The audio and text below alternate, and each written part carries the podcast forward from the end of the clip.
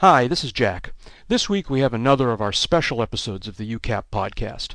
Now, there's two ways you can look at this. Either it's us letting you peek behind the curtain and hear what it's like when Jeb and Dave and I let down our hair and just talk about whatever is on our minds. Or it could just be that I'm too lazy this week to do all the fancy production stuff. You be the judge. Enjoy. All right, all right. Good crowd. Good crowd. Hey, the members of the Uncontrolled Airspace podcast are appearing as private individuals. yeah, their comments don't necessarily reflect the views of the various organizations they work with. Also, anything you hear on this podcast that sounds like advice on aircraft operation is obviously very general. You should always remember your training, consider your situation, and. Fly that aircraft!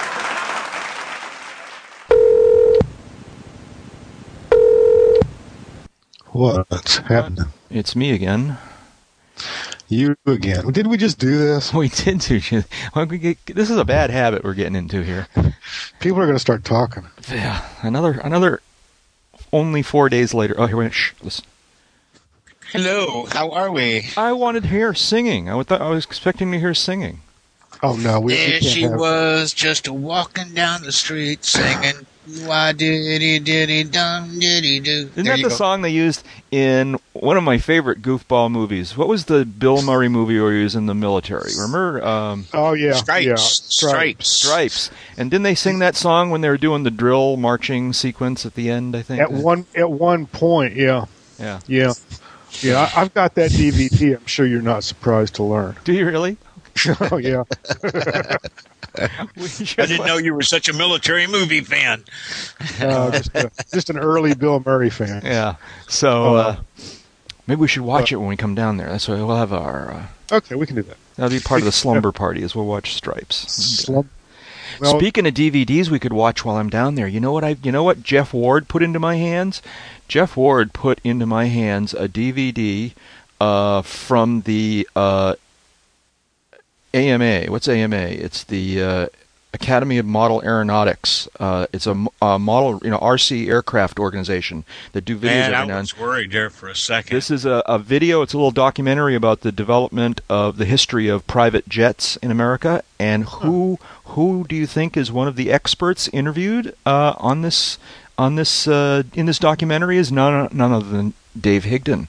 Um, oh my. a, a, s- a shockingly young-looking Dave Higdon. This is what this is what struck me. Well, I'm see, sitting here watching this. But, video- but Jack, Jack, Yeah. with Dave, everything is relative. Okay? Yeah, I'm, I'm wait. I'm watching this thing, you know, and I'm waiting for him. You know, just when's Dave going to pop out? Because I'm just like sitting here going, "Oh my God, Dave's going to pop on the screen any second now." And I'm going, and then suddenly this guy pops on the screen, and I'm suddenly go, "Wait a minute, that I think that's Dave. It is Dave.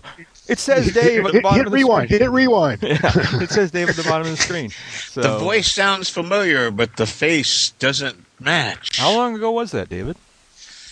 Oh my. Uh, six years, Yeah. maybe seven.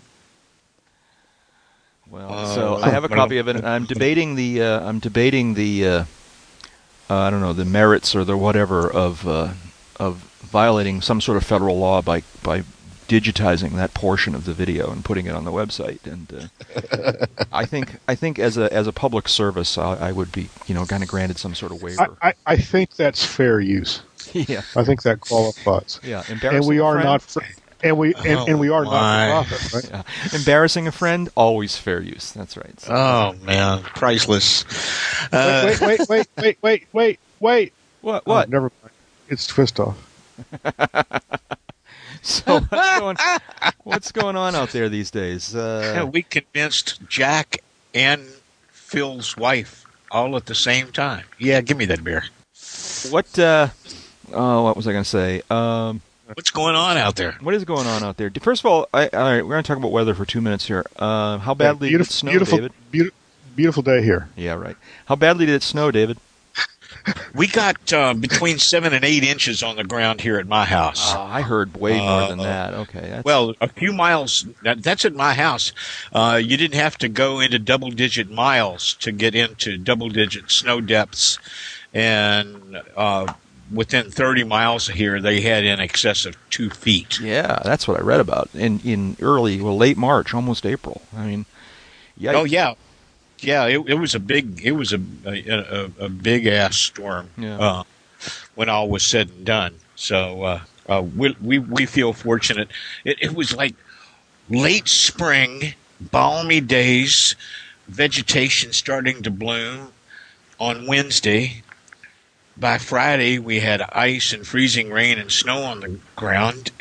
And by Sunday, it was back into the 50s.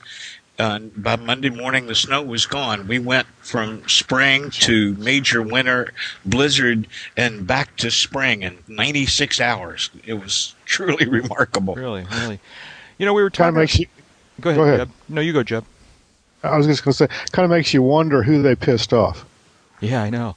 I, well, you know- we've been we've been paying into this hole uh, all year because we had an uncharacteristically uh, moderate January and February, Oh, I see. Okay. and it's been my expectation all you know all winter that Mother Nature would rebalance the scale here, some reorient the gyro at some point before we got to Sun 'n Fun. We were talking about.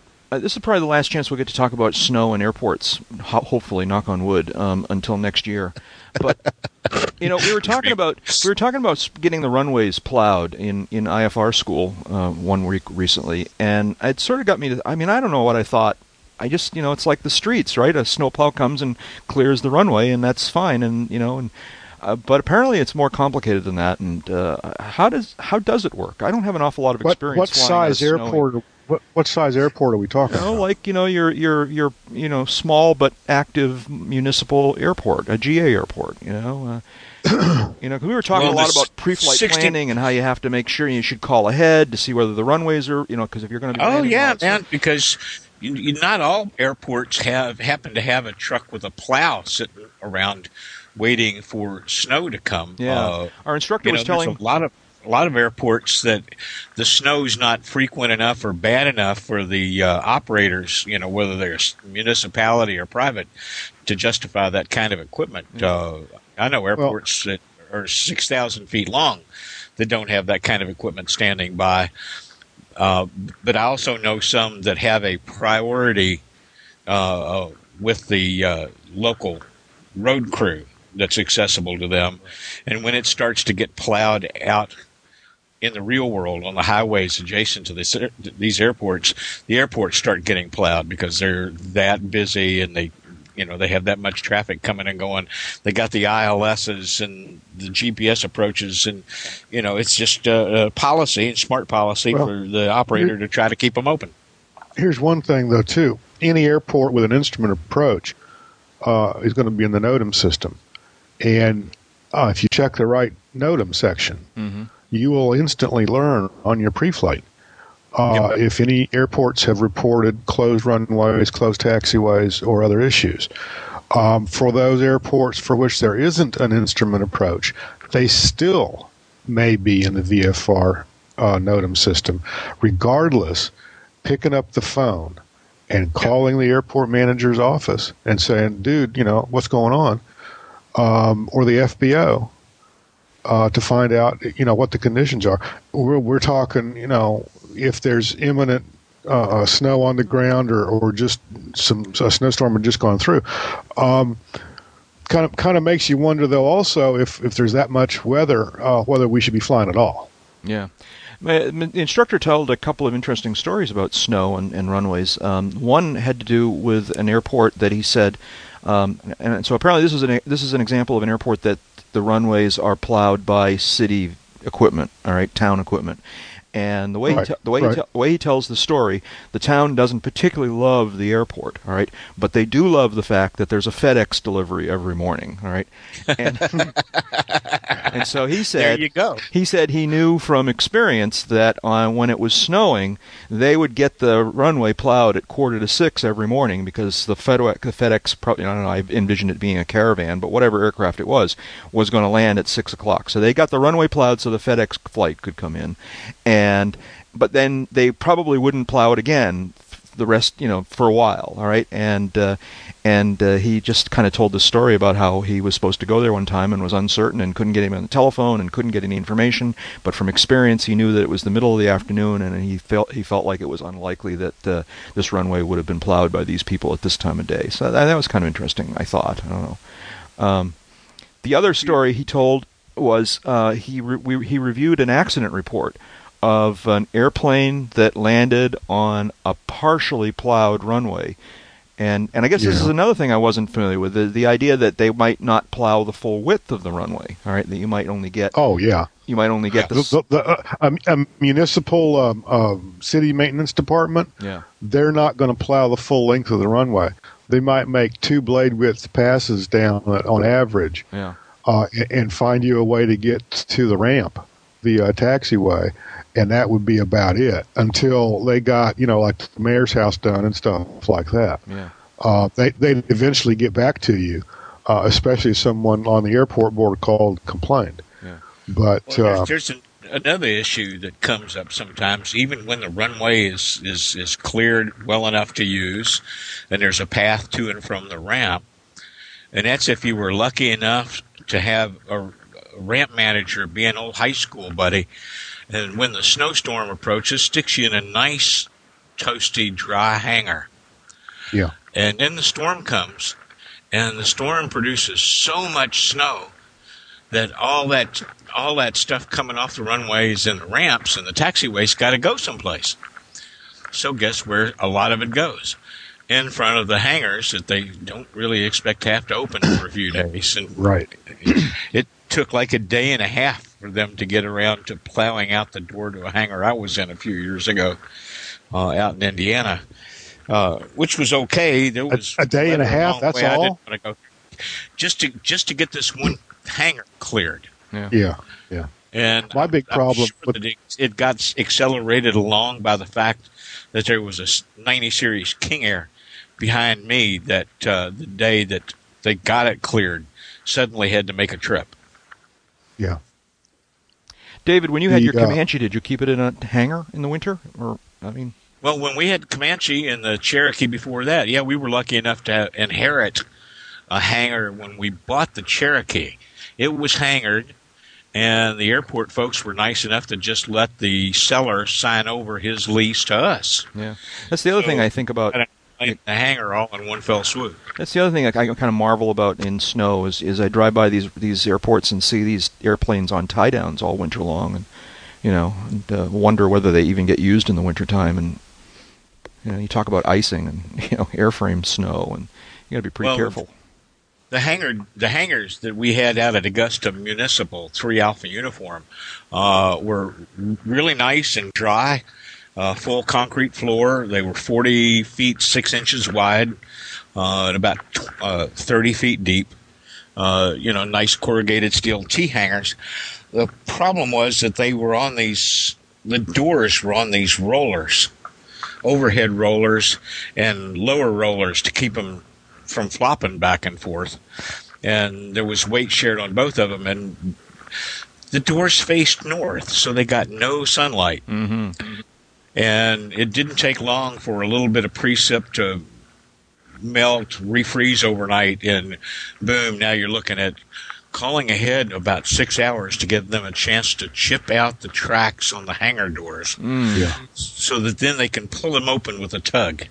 Yeah. I my hangar in um, in Manassas, the one I uh, most recently had at Manassas, faced north also, and Dave's exactly right. I had uh, black asphalt out in front of the hangar, and during the day it would uh, all the melt, oh, and there would be snow falling off the roof and stuff. And uh, even though they would have plowed the the entire uh, ramp and taxiway area around the hangar, this is stuff that you know just you know material. There would be a sheet of ice under all of this, and there's a slight incline. Yeah. And uh, there was one occasion, uh, getting it out wasn't a huge deal. Getting it back in uh, was a deal. Mm. and there was one occasion, um, I had the I had the FBO do it, and uh, it- it's it's interesting to watch your airplane slide sideways a few inches as someone tries to wheel it into the Yeah. into the hangar. but I just I just kind of walked away and stood back and said, "Hey, it's insured," you know. um, you know, when and, we, and- uh, and you are too. So you know, I'm not going to help. I'm not going to hinder. Yeah. We uh, But- when we upgraded from the uh, uh, little Cherokee 140 to Air Comanche, uh, you know, we didn't really think about changing hangars, and we went from uh, right at 40 foot width on a 30 foot wingspan to a 36 foot and change wingspan. Mm-hmm. And then we put aftermarket tips on that added about another 18 inches total. Ouch. And we'd only been What- going in and out of there with the new tips for about two or three trips when the airport manager called me one day and said, How would you like a bigger hangar?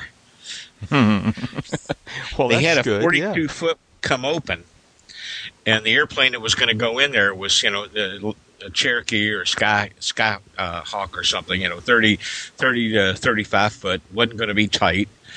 And the the guys operating the tug that pulled me out and put me away most of the time that I flew, uh, they were beginning to have a little trouble uh, at night, in particular, maneuvering to get what was, I think, 37 4 with the new tips in a uh, uh, hangar that was supposed to be 40 foot wide. Mhm. So the margin of error was down to just a shade over a foot on each side. Yeah.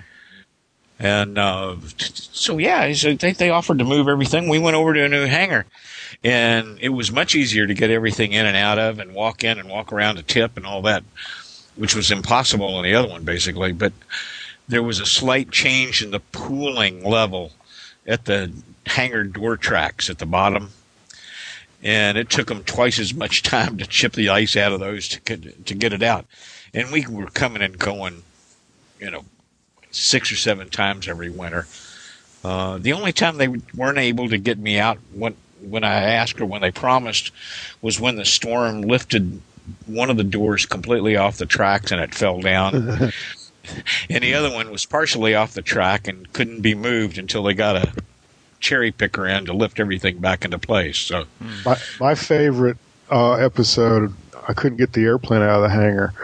Uh, was the opposite end of the year. It was like uh, I think it was Fourth of July weekend, and um, I was flying two women down to uh, Charleston, uh, South Carolina, and um, got there. The passengers arrived. I couldn't get in the hangar because the power was out. Oh, I mean, I, I could. get- I'm sorry. I could get in the hangar fine. I couldn't. but you couldn't raise roll up the door. Yeah. I couldn't raise the door to get the airplane out. yeah. And uh, that was about a 30, 45 minute delay until the power came back on. Uh, Yeah, I've always been was- at that two was schools about annoying. hangars. Yeah. Can you not? Is there no manual override to these? There these- wasn't on this hangar door, on mine. Yeah. Um, and Most it would of have them been. don't have a hand crank. No. Yeah, that's the thing, though. A hand crank on, on, on that door, uh, I'm not going to crank it. You uh-huh. know, It would have been a lot. Somebody else You would. would have been. Yeah, you would have been else cranking paid for a for it to long crank. time, I man. see. Okay. Oh man, Well, anyways, this winter stuff it just reinforces Yeah, what I I've always said. You know, winter. I mean, I rest my case. Who needs winter? What a what a big mess. yeah, yeah. The hangar I've got now, if the electricity went out, the only way you could get the airplane out would be with a blowtorch. Yeah. Oh, really.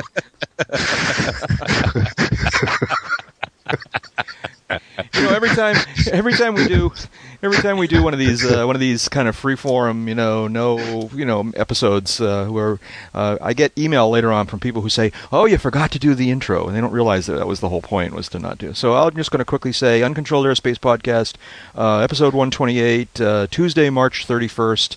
Uh, that's Deb, Jeb. That's Dave. I'm Jack. Here we are. What else is going on? Here we are. What are we? We are because we think we are. Yeah. So what Well, else? you wanna some talk of about? us, some of us are has-beens. Oh, wait a minute. Is that I think where I think I am? David, you put the I might qualify also. yeah. David, you showed us. You pointed us to this uh, story about this new LSA Cub-like aircraft. That's. Uh, I did, I, didn't and I I? have mixed feelings about this airplane. But uh, tell us. What, tell us. I looked at. I looked at the description very briefly, but tell me what it's all about. What what who is it and how big is it and 180 What- horsepower? What, what, what is, what's it all about, Jackie? Yeah. Was that a, no? That was a movie title. No, it's a different movie. Different movie. Well, uh, I'm trying to fish back the guy's name. Uh, he was on the uh, panel with us at uh, Podapalooza 2, the first time that we were on there. Uh-huh. Uh, Jim, Jiminy, what the hell's his name? Uh, he's got this company out in uh, uh, Yakima, Washington called Cub Crafters. And Cub Crafters got started rebuilding Super Cubs, basically. And then they got in the business of building a duplicate of the Super Cub, and now they make one of the, I'm not sure, three, maybe four uh, Cub resurrections that are light sport aircraft qualified. And they call this new one the Super Sport Cub. It's a 180 horsepower for takeoff com- and climb, but its continuous rating is a maximum of 80 horsepower at 12,000 feet. yeah. Okay. See, so Okay. What's, it's- what engine? What engine does this have? Uh, it is a new engine that apparently is their own in partnership with ECI. They call Oh, the engine okay. the CC340. Never. In partnership Never. with EC- ECI, they've created a four cylinder inline Yeah. air cooled engine, and no. it's ASTM compliant. Never. Never put your lot. Never bet your life on version 1.0 of anything. but no, wait a minute. So how do they do? I'm How- sorry. how- an air, an engine that's 180 power and eh, 180 horse on takeoff, but 80 at cruise. How do they, is that? They just have arbitrary RPM limitations, or how does this work? Um, Uh, that or manifold pressure and RPM or fuel flow or you know some other metric. Um, but basically, that's to keep it below 120 knots. I'm Aye, fairly sure. right. Yeah, that's Yeah, what yeah, It's, it's all yeah, if- uh, Talking if it can airplane here. legitimately do um, 180 horsepower on takeoff, um, fooey. I'm thinking you go um, fast, and, and it's a relatively small airplane. I'm thinking you cruise faster Yeah. than 120 Yeah, knots. yeah. I know what a Super Cub will do, and that's basically a Super Cub. Well, and it's a Uh, highly refined version here. I mean, Yes. Uh, the Yes. wing has been changed. The fuselage has been changed. The cowl is dramatically different. Where's the Uh, fuel tank? It looks like it's fuel in tank's each in- wing. It looks like it's in each wing. I agree. Yeah. I agree. Yeah, and uh, uh, they're saying five to six gallons an hour, while enabling. I'm quoting here from their release: the newest Cub to loaf along at a cruise speed of 120 miles an hour, about 100, you know, 14, uh, about 104, 105 knots. 105. Open the throttle, and you can see 138 miles per hour, putting the Super Sport Cub at the top of the LSA speed limit.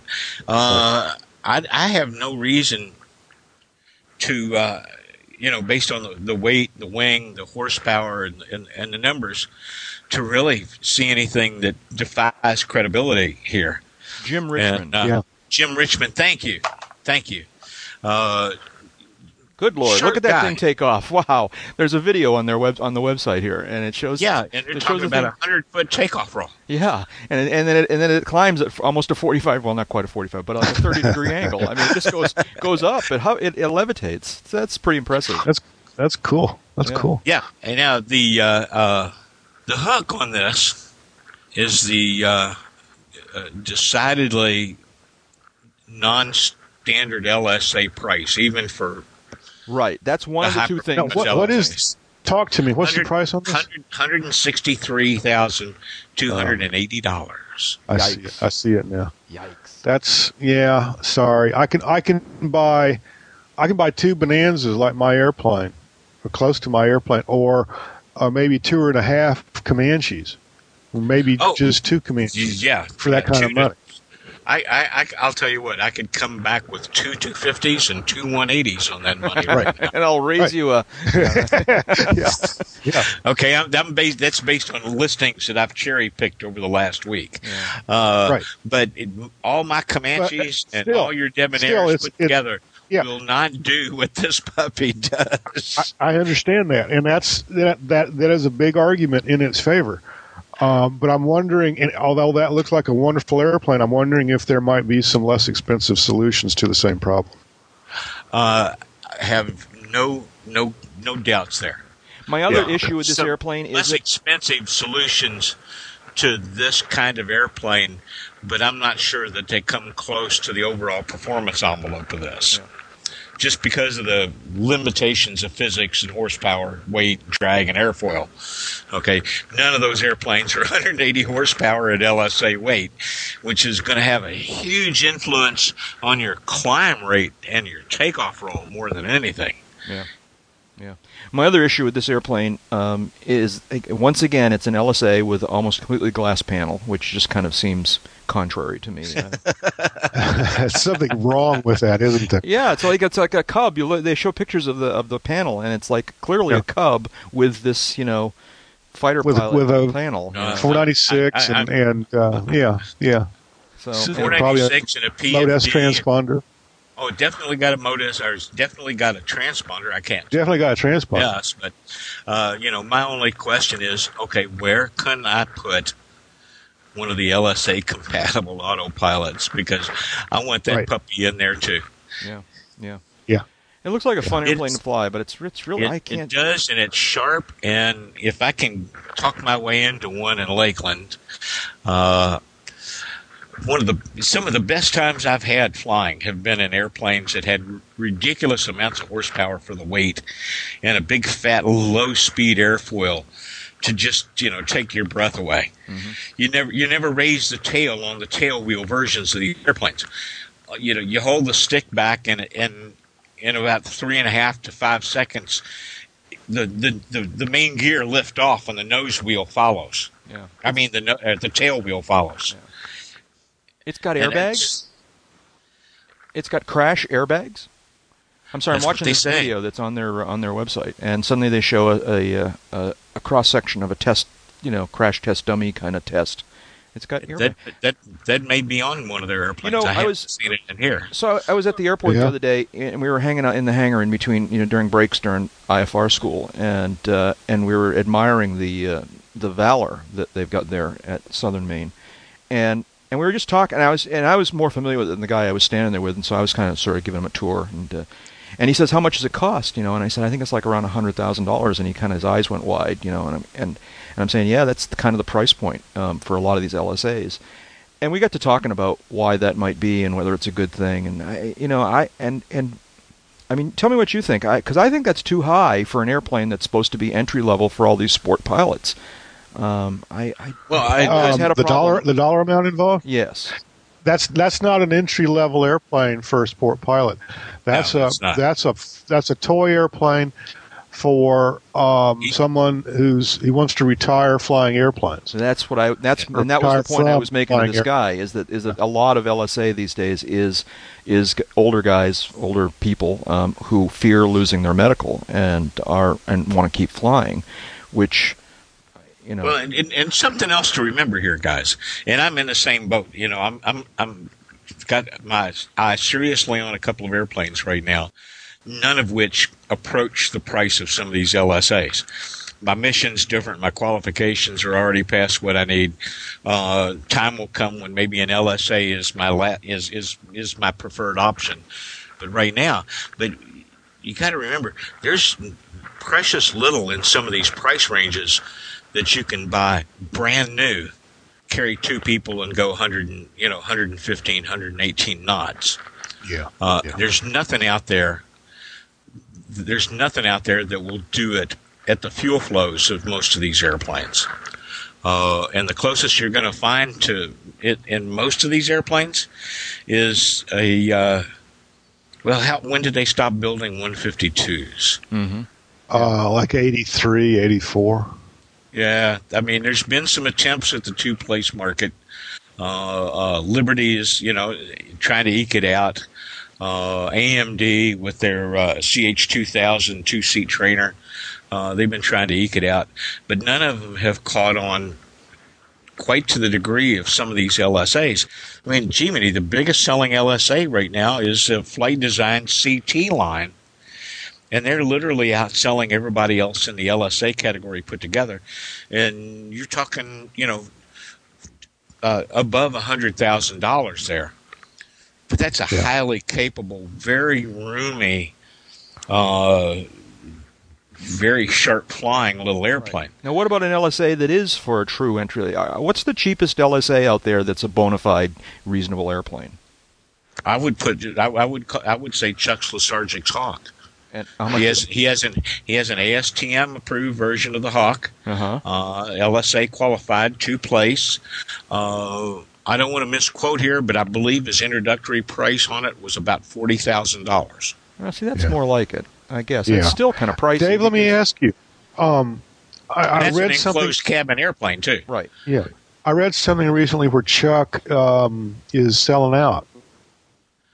I've heard you- something about see- that. Yeah. Um, And- I, I don't. I read something somewhere that he had posted on um, his Type Club's um, um, website or forum or whatever that um, he was looking for a buyer. I Something like I, that. I, I can't confess. I, I can't, you know, feign surprise here. Chuck's struggled to eke out a, a living for himself and a handful of employees for. Well, let's see. He introduced the Hawk in '82, and it won Best New Ultralight Design at Sun 'n Fun. Uh, and just got off to a roaring start because he was right there at the cutting edge of FAR 103 ultralights that actually had wheels that were actually designed to be miniature lightweight airplanes rather than something morphed out of a hang glider.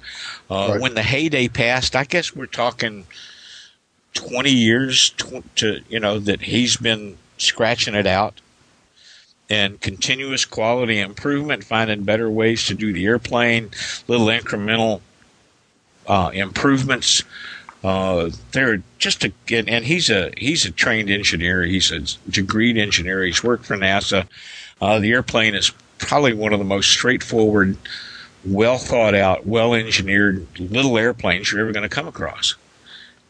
Yeah. So yeah, you know it, but that's what was available when he announced that he'd got the uh, uh, ASTM.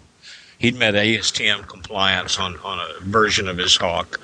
Uh, there are a couple of others that are in the forty-five thousand to fifty thousand dollar range, and a handful of others that are under a hundred thousand dollars. Uh, a couple of them from Rans, uh, and and these are basically LSA compliant versions of designs they've been building for a couple of decades. Really well established, well proven little airplanes and they've got their all metal one. So you know the, you can find something at just about every price point uh, that you know I would say is reasonable to expect to find on a brand new aircraft. Yeah. Yeah. Okay. Uh, moving on here. For um, uh, as an aside, David, can you adjust your microphone? I don't know what's going on here, but you're uh, up and down all over the place in terms of volume and sound quality here. I, I thought it was on my end, and I was I wasn't No. going to say anything. No, no. I've got a pretty lousy connection tonight. Yeah, no, you sound good to me, Jeb. But Dave's, it's typical of the problem we've had in the past. Say something, Dave. Something, Dave. That's way better, whatever you did. Let's see if we can keep that up. Um, again, it sounded like it might have been scratching against your face, and that problem we have with the volume. Well, that might have been. I haven't looked at how long my mustache is lately. Yeah, Uh, okay. That sounds way better. All right, continuing. What, so what else is on the list here? Uh, pick something. We're going by a list. Oh yeah. All right, Did- don't pick did you guys What do you want to talk about? did you guys did you guys see the link I put up here to these World War II images?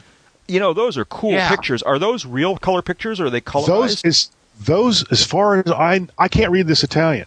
yeah, there's that. Uh, the only thing I can read is where it says Kodachrome 4X5. oh, okay. Then maybe they are real color pictures. So Uh, maybe I think they are um, uh, contemporaneous um, color pictures, uh, and they are just amazing. Yeah, they're gorgeous. Yeah, they the clarity, really are. the detail, um, the the composition is just excellent. Seeing this assembly line Mm-hmm.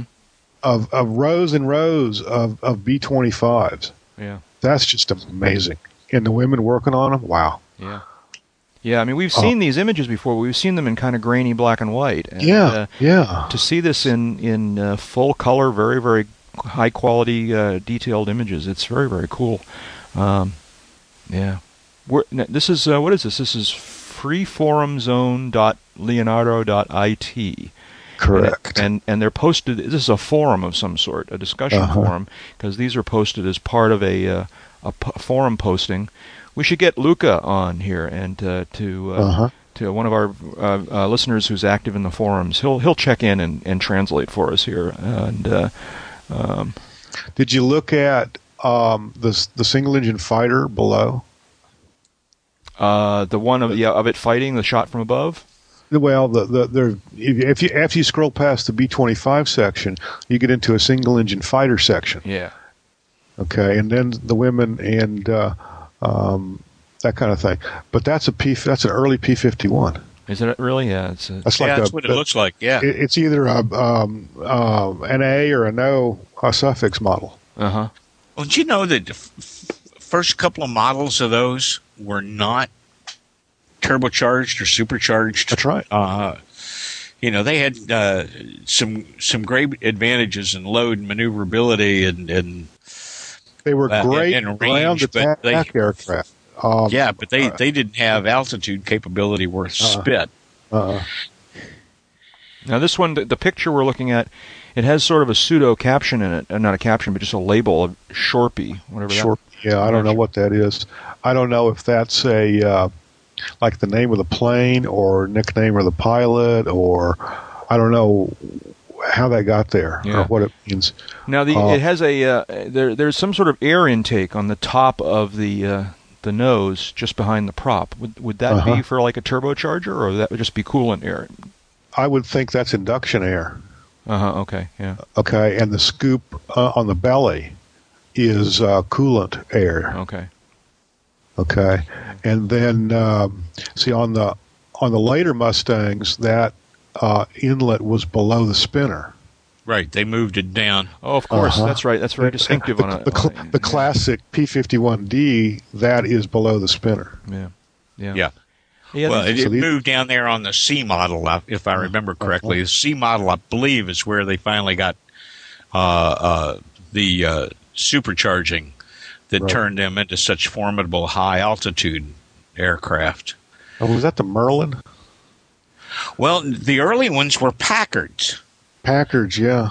The early ones were Packards, the A and I believe the B model, uh, and the uh, the uh, British uh, Royal Air Force was having really great performance out of the Rolls Royce Merlin and the Spitfire Right. and the Mosquito, and uh, you know the change to uh, that turbocharged uh, Rolls Royce engine, very similar in configuration and, and, and so much as the as the Packard engine, but uh, that's what transformed the the Mustang into that and some airplane airframe improvements like the change in the scoop. Uh, strengthening of the wing spars and the gears to where they could carry uh, a really significant amount of fuel in drop tanks and then still have great legs for getting home after they drop the tanks. Yeah. yeah. Well, they were they could cruise at very efficient uh, fuel flows. Yeah. Um, you know, at 30, 25, 30,000 feet, um, because of the the, tur- the efficiency of the turbocharger. Um, but that uh, and liquid cooling. yeah, Liquid cooling has a big influence on that too. Thirty thousand feet though, and they those they weren't pressurized, right? no, no. So No. you, you You got to be a- really you- careful, right? They were, I mean, they were, you had they a you had you were on oxy, you were on full uh, full flow or uh, yeah, full flow oxygen, hundred percent of the time. You were wearing an electrically heated suit. Um, you weren't freezing, but you weren't comfortable either. what's the I'm gonna say it altitude? wasn't warm. What's the altitude at which you? It's not simply a question of needing oxygen. It's that the you know the atmosphere is actually poisonous. That it's so you know you got to like aren't haven't I read I don't know about that poisonous. well It effectively get I don't know poisonous, poisonous. but it it just really- gets non-sustainable. But I've read stories what- about what how the fact happens that, is you, you that get- you have to wear a mask that seals around your face because if it's not completely sealed, you Yeah. you get yourself jammed up and um, at, at a sufficient height. That's what I remember reading. Well, here's here's here's um, the rule of thumb. Basically, the FAA is not certifying any new aircraft without pressurization that um, go above twenty five thousand feet. Um, okay. And i what you really need to look at is the times of, of useful consciousness.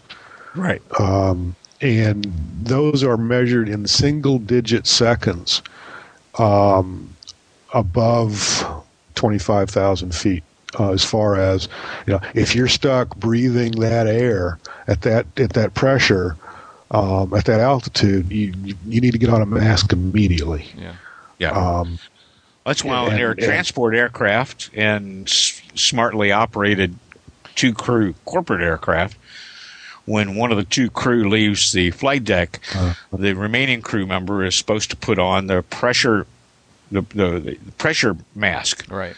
Right. that's there for the standby system in case there's a sudden decompression.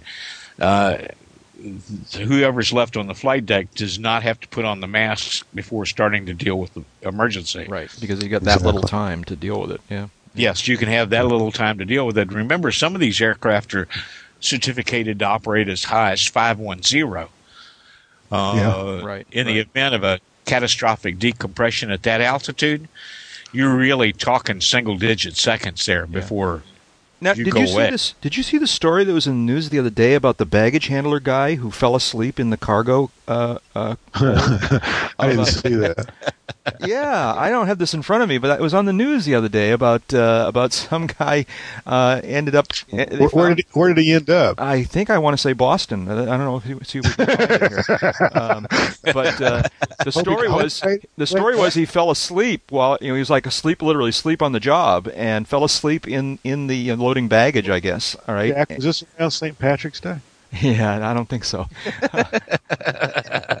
Let's see if we can find this here. Uh, sleep cargo. Well, there's a couple of nice Boston. things that working in his favor here. First, you know, baggage compartments on on those aircraft airliners is all part of the pressure vessel. Yeah. Uh, that Yeah, was it may question. not be as well insulated as the deck, uh, deck upstairs, and it may not get the heated air that the deck upstairs does. But at least it's got pressure. You won't suffocate.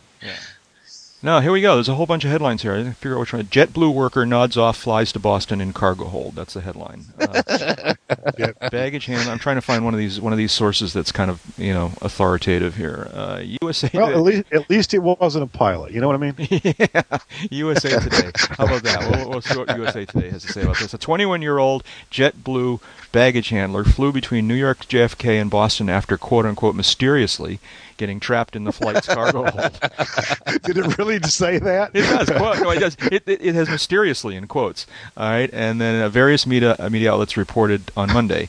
Uh, NBC New York says it learned yesterday, quote, that the worker was in the belly of the plane loading luggage for the flight that left JFK Airport around noon on Saturday en route to Boston. That's when the worker seems to have fallen asleep. He later found himself in Beantown. I hate it when people call Boston Beantown. Uh, after the flight had landed at Logan International Airport. Uh, uh, let's see. The New York Daily News adds that the man, quote, stunned his tarmac counterpoint parts at Boston's Logan Airport. yeah, that would be a surprise. You'd open up the baggage door and there's a guy in there, right? You know, that was, you know, and probably a frosty guy, you know, with like, you know, I would think he would be chilled, thirsty, and uh, pretty pretty Needed. ornery, actually. yeah. And needing to hit the lav. Ew, that too. yeah. Oh, this is good. It says it says uh, let's see now. Um, it says that he apparently fell asleep uh, inside the cargo hold, but added that investigators were looking into whether the worker was accidentally locked inside. Uh, the man quote panicked when he realized he was no longer on the ground. Yeah. The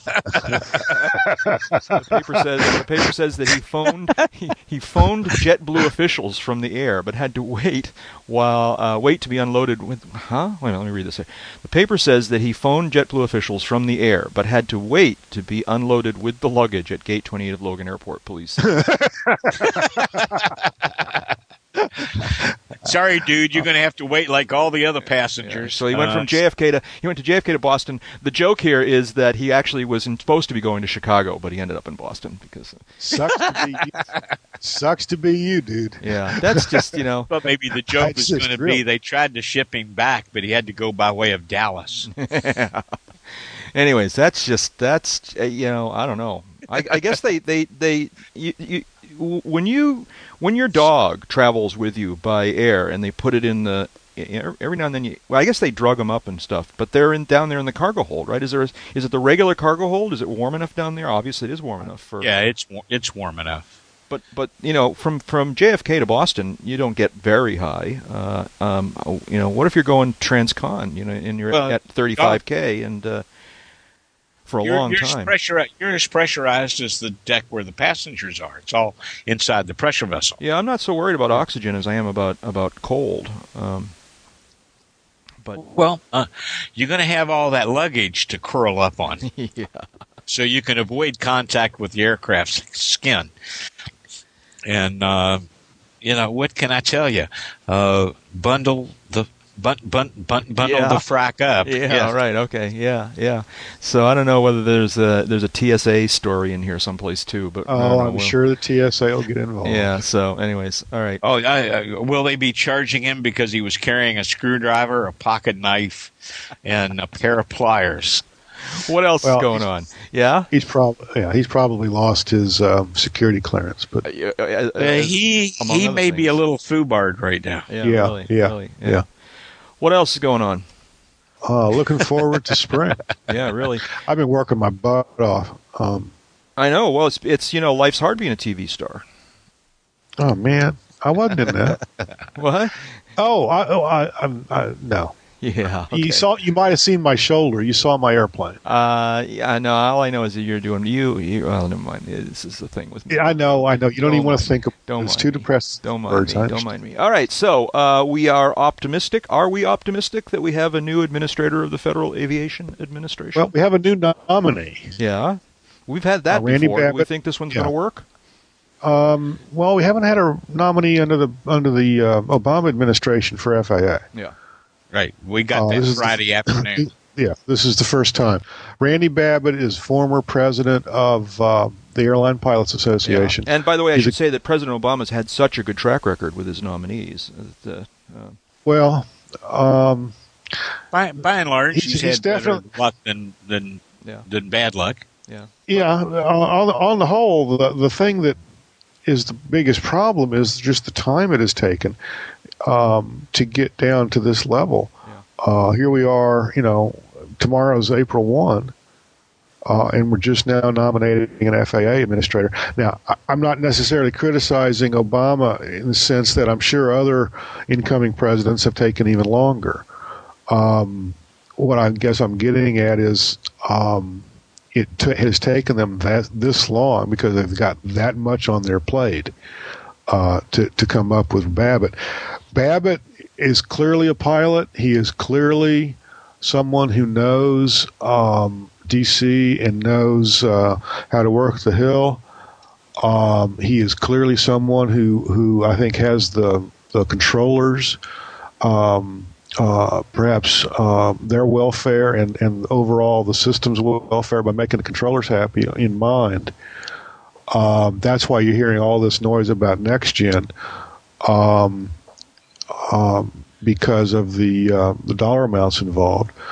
But um, I'm cautiously optimistic, actually. Yeah. At least, at least the guy knows. Um, I mean, he's a he's an aviation and and at federal level and a government type. I don't know about his specific policies. I, I think he'll be competent, uh, but I don't know what his specific policies are going to be, though. You know, I- Other, well, other than pro labor.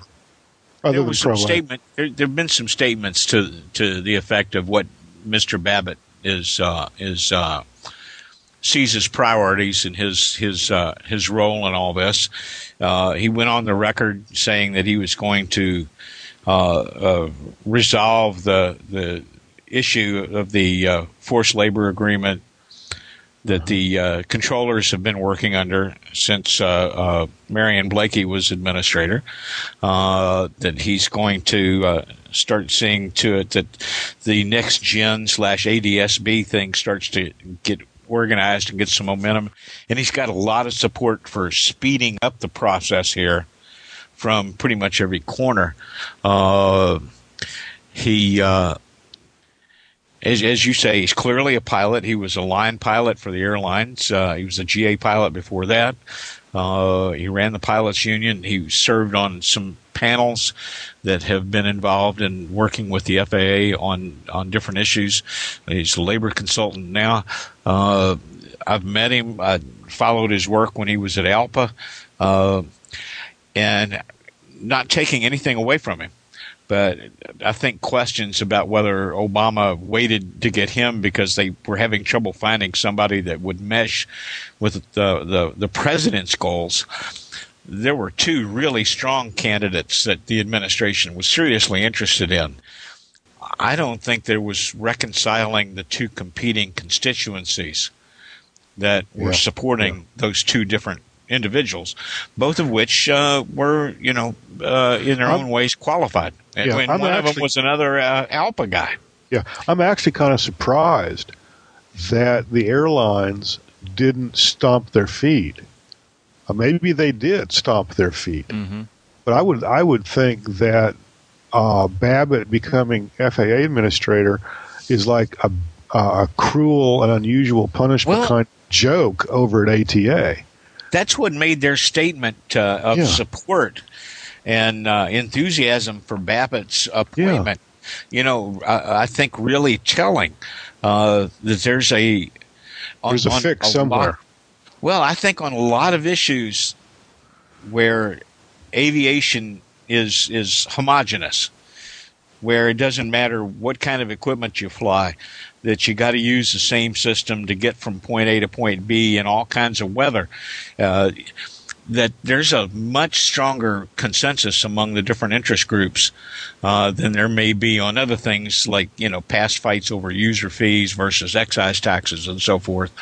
Uh, and I think next gen and uh, ADSB are ones where ATA is on the same page as the rest of us because by and large it costs them far more money to have an inefficient air traffic control system, inefficient, antiquated, and costly, than it does guys like you and me and most of our listeners.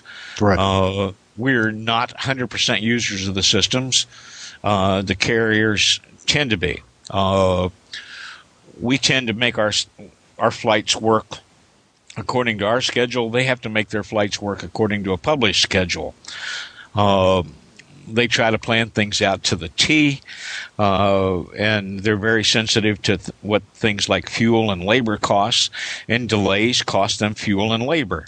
I think the number that I saw recently was forty-one billion dollars last year in, in, in delay delays. costs. Yeah. Uh, which sounds a little anemic to me, but I'm willing to go with it. Forty-one billion, still Yeah. a lot of bloody money. It's a And, lot uh, of bloody money. I don't have a better number, so well, you know, let's work with that one.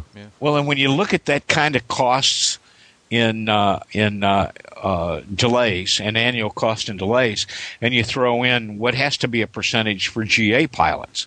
Uh-huh. I mean, Jeb, I know you and I have both spent time out orbiting some spot that really didn't exist except as a as a hold position while we waited our turn to get in some That's right. Exactly right. And uh, uh, you know it it didn't cost us the kind of bucks that it cost to keep a you know a 737 in that kind of pattern or even a King Air 90 in that kind of pattern, but it costs us nonetheless.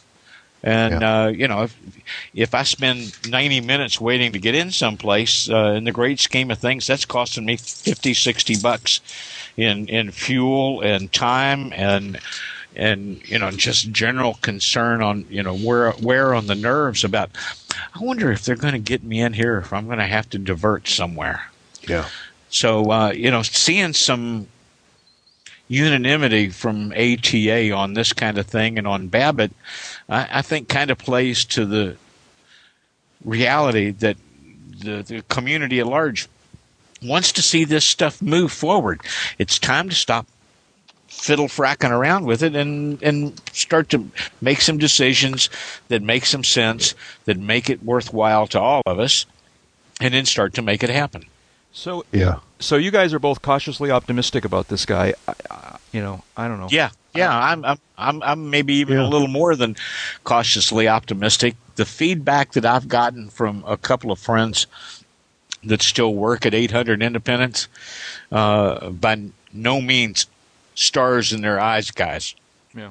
In, Uh, uh, I mean, just sort of another. they're, pers- they're, they're, they're kind of welcoming the idea that there's somebody that's going to come in that knows what they're supposed to be doing and knows how things work to a large extent and you know is not there to grind the axe of the airline industry or the GA industry, but of aviation in whole. So, just another perspective here, and it is uh, in a uh, sort of basically an opinion piece uh, on uh, AvWeb Insider. Uh, aviation journalist Russ Niles does a brief, a short piece where the headline is "Babbitt good for GA?" And I'll just uh-huh. just pull one quote here. He writes, "Obama has been demonstrably and unapologetically disdainful of general aviation in the early days of his presidency. Uh, he goes on to write, I think Obama has embarked on a softening up campaign to get the country ready for some legislation that will rage, raise a huge ruckus among the GA community. You know, we've we've talked about this. You know, the the fact that uh, the Obama administration put user fees in this uh, in this uh, uh-huh. budget roadmap uh, for a few years down the down the road, and we sort of we sort of I don't know. I guess d- dismissed it, or we kind of said we think it's just a a, a strategy and it's not really intended. But what do you think about what Russ writes here? Is he is I think uh, I think he's um, Russ overestimating is a of yours, so I sh- we should you know well, kind of Russ not put you on the spot, but yeah, well, that's a little bit on the spot. Russ is sometimes a boss, also. okay, depends on the project. All right, okay? but um, I think he's being um, uh, a little bit too paranoid. I won't say paranoid. That's not the right word. I think he's being a little bit too alarmist. Clearly, there's, um, you know, uh, it's a target-rich environment. Mm-hmm. Um, there's a lot of p- things that um, the government could do to aviate to general aviation specifically. Uh, it could be user fees. It could be security. It could be um, um, taxation. It could it could be fuel. It could be a lot of different things. Um, I don't know what Russ specifically has in mind. Is is part of the answer.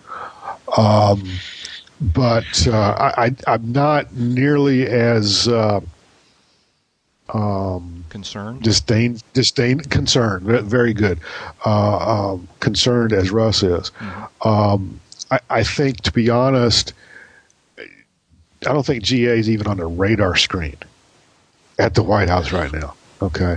Well, I, I don't whether, think aviation in general is on there.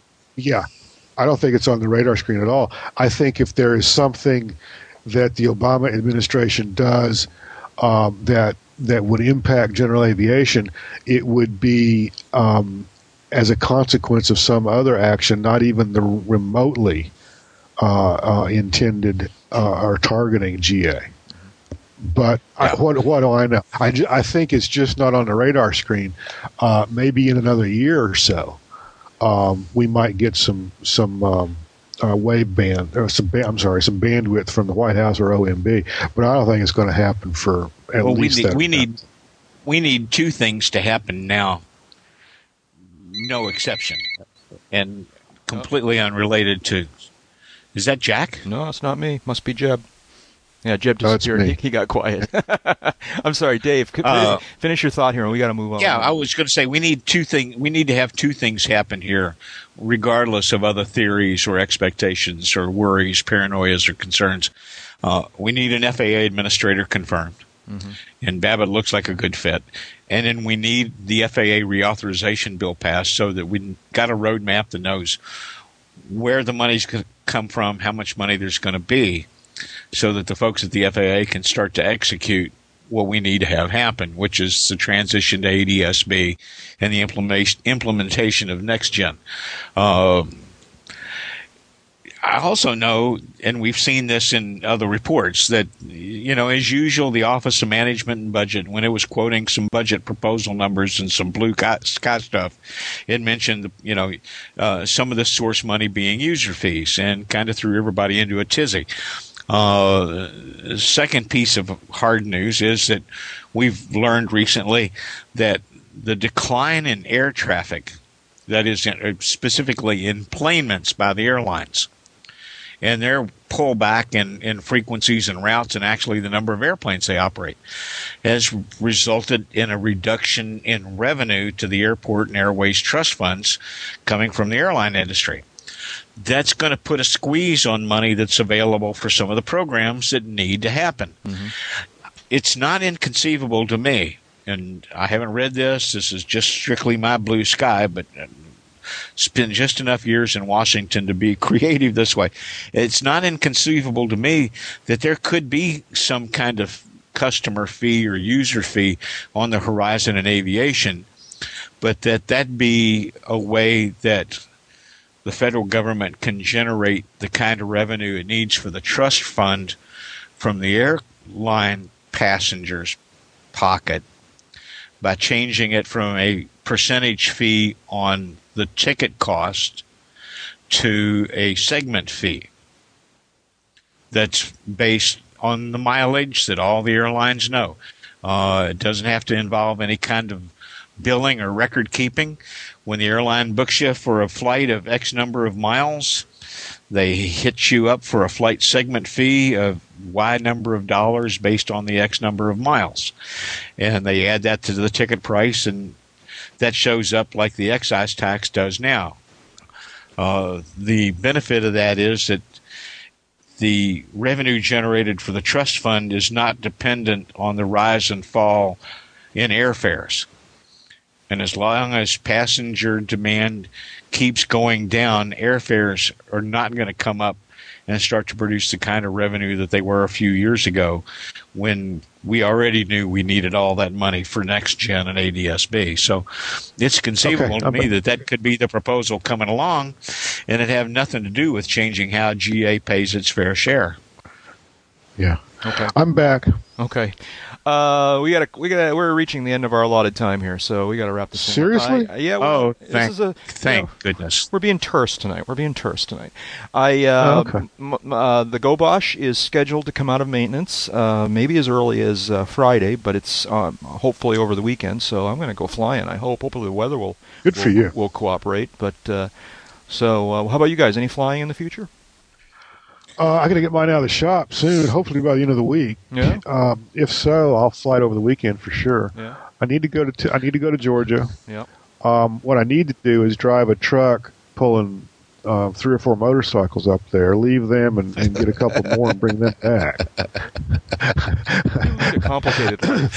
Know, yeah. I'm telling you, man, you should be flying That's a caravan, not a debonair. I, I, need I, I, need a caravan, no question about it. That or a, you know C-130 or yeah, yeah. I don't. Well, caravan, you'd get up there and back at about the same speed, carry five times as much, and only burn three times as much fuel. Well, uh, shout outs. You got anything? Shout outs. Uh, we're going to Sun uh, and Fun. It's uh, it's coming up fast uh, as we speak. It's about three weeks away, and uh, as I've been saying uh, uh, for a couple weeks now, uh, we're going to be doing two episodes of Uncontrolled Airspace while we're down there. One on uh, on uh, Tuesday. I'm doing this from my head, uh, from my memory. I hope I don't get this wrong.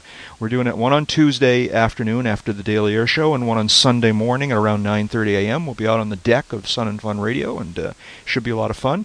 We're also going to be joined by a whole bunch of our aviation podcasting brethren who are also going to be doing episodes of their podcasts throughout the week. Uh, Jason Miller from Finer Points will be there. Uh, uh, Dave and Will from uh, Pilot's Flight Podlog will be there. Uh, Steve Tupper from Airspeed will be there, and a whole bunch of them and a whole bunch of others will be there for uh, the first Sun 'n Fun gathering of the aviation podcasters on Friday evening. So it's going to be a lot of fun. And of course, there's Sun 'n Fun. You know, it's not just podcasting. There's Sun 'n Fun. Dave's going to get a ride in the in that incredibly expensive expensive uh, uh, Cub, LSA Cub, and uh, and uh, I'm going to continue my effort to get a ride in an ultralight, but we'll see how that goes.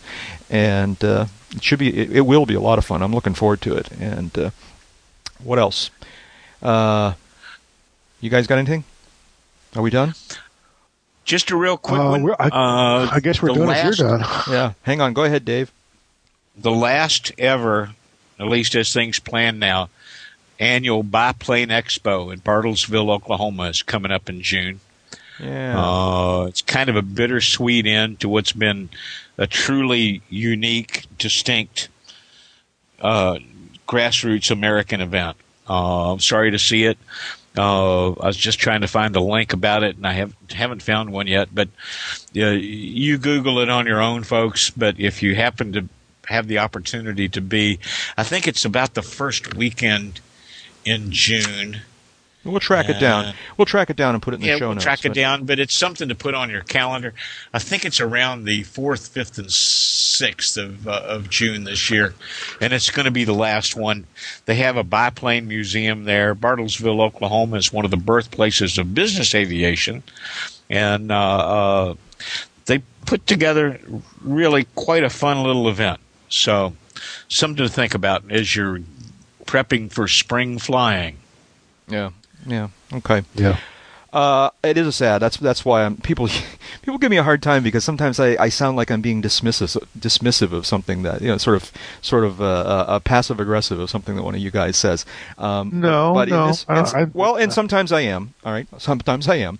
But in this particular case, in this particular case, it's it's that bittersweet thing. Um, it's kind of sad that that event is going away. And uh, so, anyways, uh, Jeb, you got anything? No, I don't. Um, Okay. um, just Uh, a long day, and and uh, Yeah. I don't have a full plate right now. Okay. So, Well, it's good talking with you guys, and uh, as always, We'll get together always. sometime next week and do it again, and uh, uh, hopefully there'll have been some flying in the meantime. Yeah, have have your girl call my girl, and uh, we'll work out something. I, I only wish. I only wish. I was just going to say Jack and a girl. Wow. Okay. Uh, uh, uh, uh, Oh. uh, oh, a challenge. Oh, man. There we go. All I right. wasn't anywhere in that direction. Ah, all right. We're gonna have to go. I'll talk to you boys later on. See ya. Bye. Bye. Go fly because time spent flying's not subtracted from your lifespan, girl or not. TTF. And now we're done.